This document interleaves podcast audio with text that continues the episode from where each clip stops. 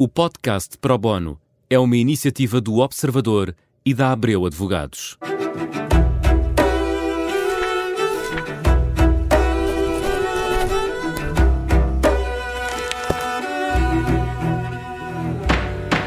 Começa aqui mais um Pro Bono da Rádio Observador com um tema fora da caixa, porque hoje vamos falar da Neurolink eh, e dos problemas legais que esta empresa de implantes cerebrais do empresário milionário Elon Musk podem provocar. Ricardo Henriques é advogado, é especialista nas áreas de propriedade intelectual e tecnologias eh, de informação. Obrigada por ter aceitado o nosso convite. Obrigado. Comecemos pelo início, por falar da Neurolink, que tem como objetivo, eh, enfim, é o objetivo de ajudar os pacientes com lesões graves, um, com deficiências, a recuperar funções neurológicas.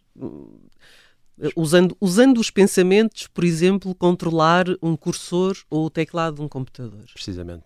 Sim, é, no fundo é este produto que, que o empresário Elon Musk pretende uh, ver aprovado nos Estados Unidos, por uhum. enquanto, Uh, Pelo menos para já, para já. Já, tem, já tem a possibilidade de ter Fazer eh, os testes, os testes em pacientes. É, é, um produto que pertence aqui a, é uma classe que se chama das neurotecnologias, eh, que, que pretendem, no fundo, aqui é, é medir e analisar sinais químicos e elétricos do sistema nervoso e, portanto, traduzi-los depois em uh, capacidade de uh, interpretar ou entender como o cérebro está a funcionar, diagnosticar condições patológicas ou controlar dispositivos externos, que é precisamente o caso deste da, da Neuralink, este uh, conhecido como uma interface entre o cérebro e, e, o computador. Hum.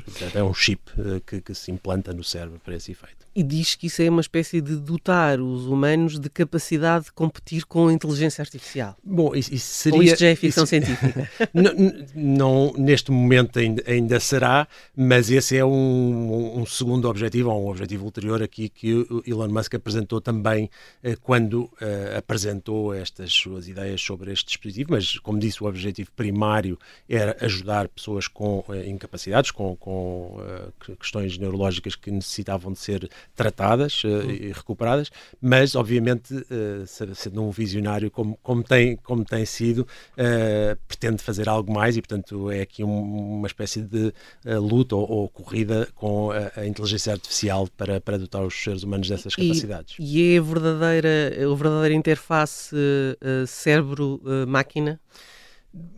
É, é, essa, é esse o objetivo e não é, na verdade, o, o único. Ou seja, este, estas uh, neurotecnologias existem e há diversas empresas a, a explorar o mercado uh, e, e, no fundo, tentar resolver diversos problemas uh, relacionados com estas, ah, com estas para, questões. Há para, para, para audição, para audição, redução de tremores, etc.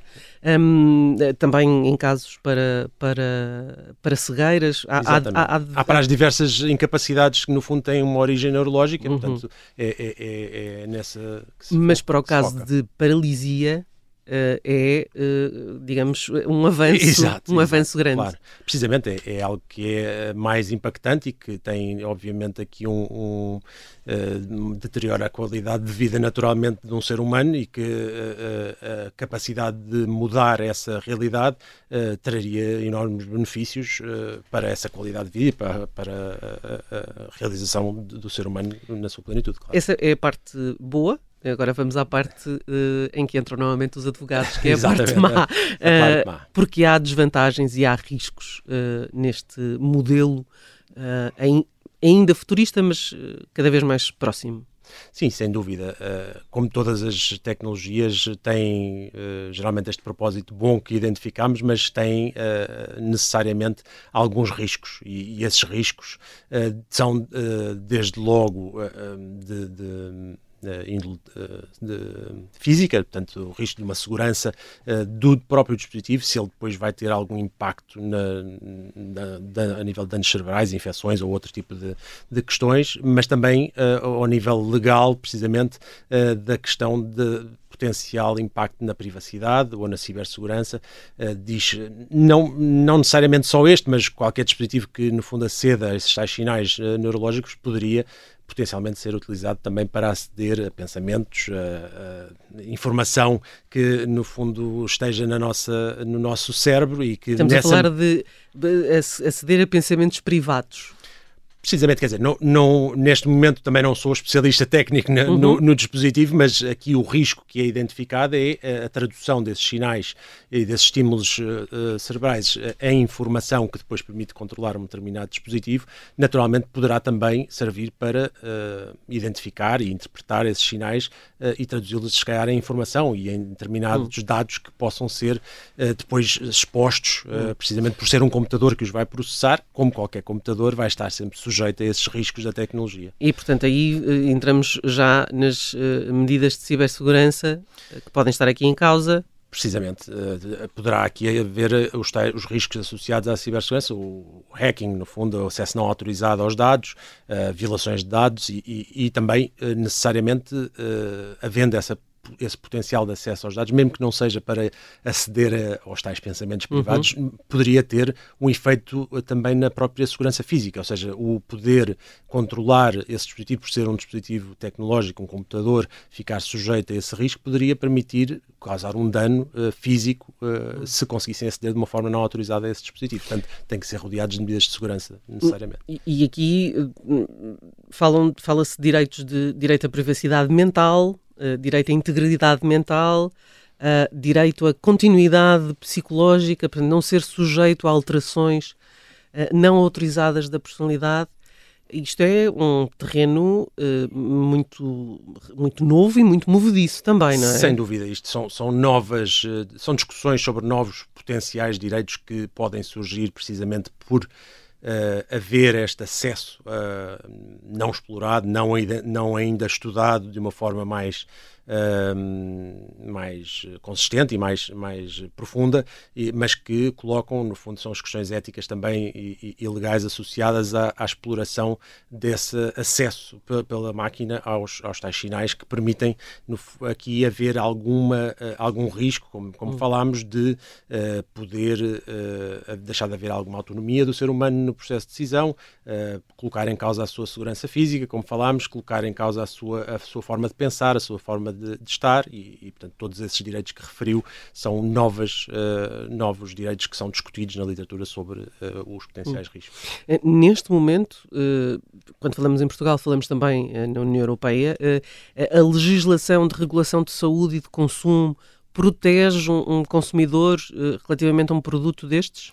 Sim, uh, nós, nós temos já atualmente, obviamente, ao nível da União Europeia e, e em Portugal, aqui a legislação está mais ou menos harmonizada, uh, aqui legislação que protege os consumidores e, e, e nomeadamente ao nível de, destes dispositivos, que são considerados dispositivos médicos até de alto risco, precisamente pela sua capacidade e pela sua interferência e, até por serem aqui, neste, neste caso, implantes que são colocados dentro do, do cérebro. Portanto, estamos a falar de algo que terá que ser sempre sujeito à avaliação uh, de testes de avaliação uh, médica de segurança e de eficácia e de qualidade para poder ser aprovado pela uh, Agência Europeia do Medicamento ou, e depois também pelo Infarmed em Portugal, no caso, são, são, os agentes reguladores que fazem essa verificação e, portanto, teria que sempre passar por um processo longo de aprovações e de testes antes de ser uh, aprovado e, e, e, disponibilizado ao público. Hum. Há, há, mais empresas que estão a comercializar produtos uh, destes na Europa?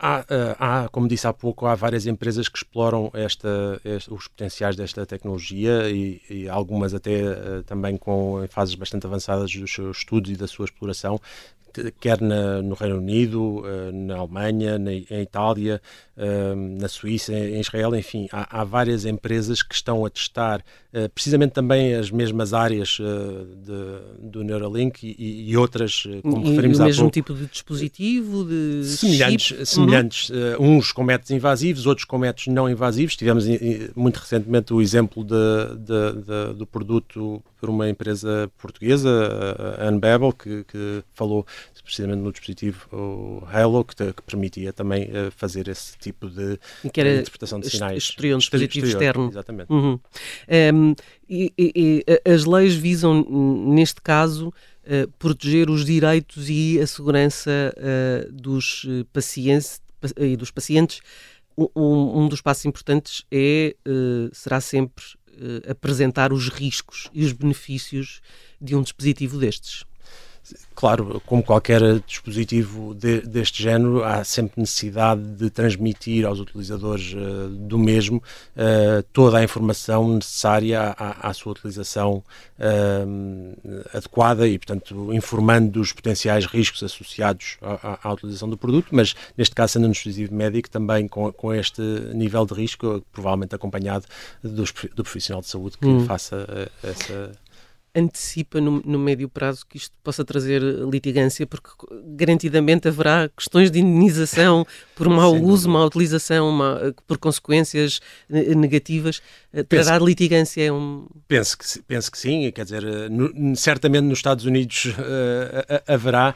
Uh, esperemos que uh, não seja pelas, pelos piores motivos, mas, uhum. mas, é, mas é algo que, que está inerente à utilização destes dispositivos que comportam um elevado risco porque, eh, como lá está, não, não temos ainda eh, necessário eh, estudo e avaliação dos impactos de longo prazo, principalmente uhum. da utilização deste tipo de, de, dispositivos. Ricardo Henriques, muito obrigada por ter aceitado uh, o nosso convite.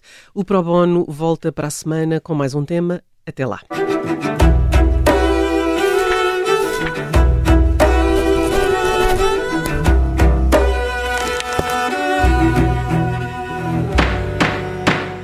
O podcast Pro Bono é uma iniciativa do Observador e da Abreu Advogados.